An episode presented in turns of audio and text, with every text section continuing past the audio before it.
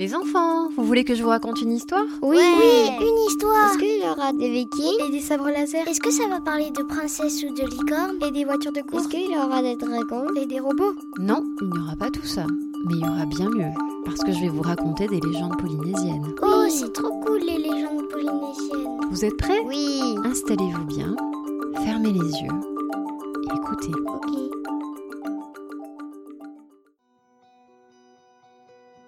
Je vais te raconter l'histoire de Hina, qui devint la déesse de la lune. Hina avait un frère, Ru, et ils étaient très proches.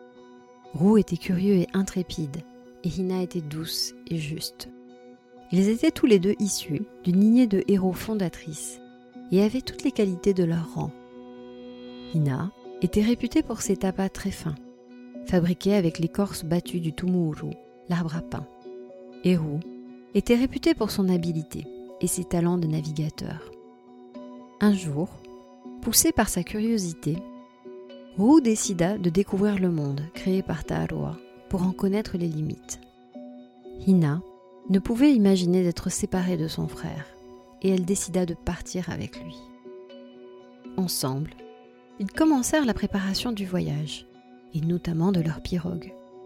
La préparation d'une pirogue était un acte très important qui impliquait des chants, des cérémonies et des soins infinis. Une grande natte fut ainsi tressée pour la toile, ainsi que des cordes de nappé, fines et robustes. Quand tout fut achevé, Roux s'assit à l'arrière pour pagayer, et Hina à l'avant pour donner le cap et annoncer la terre. Ils voyagèrent ainsi des jours, parcourant les îles de la Polynésie, découvrant la majesté des îles hautes, la puissance des montagnes, la beauté époustouflante des lagons. Ina était émerveillée par ces terres et ce monde harmonieux. Devant tant de beauté, elle chantait ses louanges à la terre, d'une voix pure et cristalline. Ensemble, ils visitèrent toutes les îles et les atolls que Taaroa avait créés. C'est durant ce voyage que Ru décida de nommer les points cardinaux pour créer les repères des voyageurs. Tehitia pour le lever du soleil à l'est, Tetoa Otera pour le coucher du soleil à l'ouest, Apatoa pour le sud et Apatoerou pour le nord. C'est sur l'île de Reiatea qu'ils accostèrent et laissèrent leur pirogue. Ils vécurent quelque temps sur cette île. Mais Hina n'avait pas perdu sa soif d'exploration après avoir parcouru le monde polynésien. Hina demeurait à Motutapu et un soir, elle prit sa pirogue, parla past et Ava Ohina et elle se dirigea vers le large pour admirer la lune. La lune ce soir-là était immense et illuminait l'océan de scintillements féeriques. C'était un spectacle grandiose, encore plus beau que toutes les beautés que Hina avait vues en parcourant le monde. Fascinée, elle abandonna sa pirogue et plongea dans le reflet de la lune pour disparaître dans son éclat.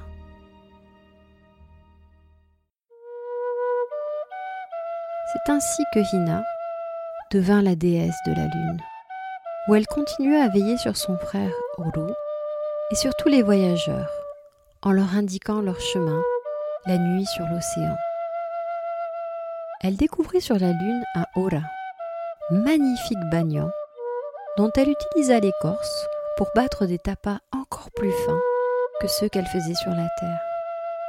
Ces étoffes devinrent celles des dieux, et Ina devint également la déesse du tapa.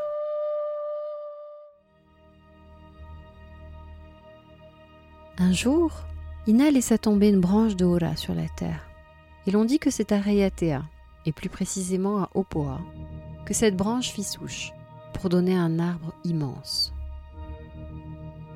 C'est ainsi que les hommes purent également confectionner du tapa avec son écorce, d'une qualité jalousant celle des dieux.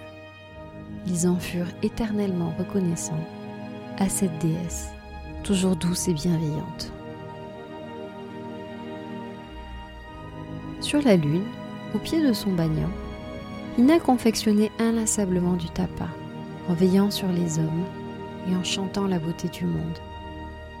Charmée par sa douceur, un ouhoupa, petit pigeon vert sauvage, se laissa apprivoiser par elle, et il devint son messager auprès des hommes. Ainsi, Hina, lointaine, mais toujours présente, veille depuis sur le monde.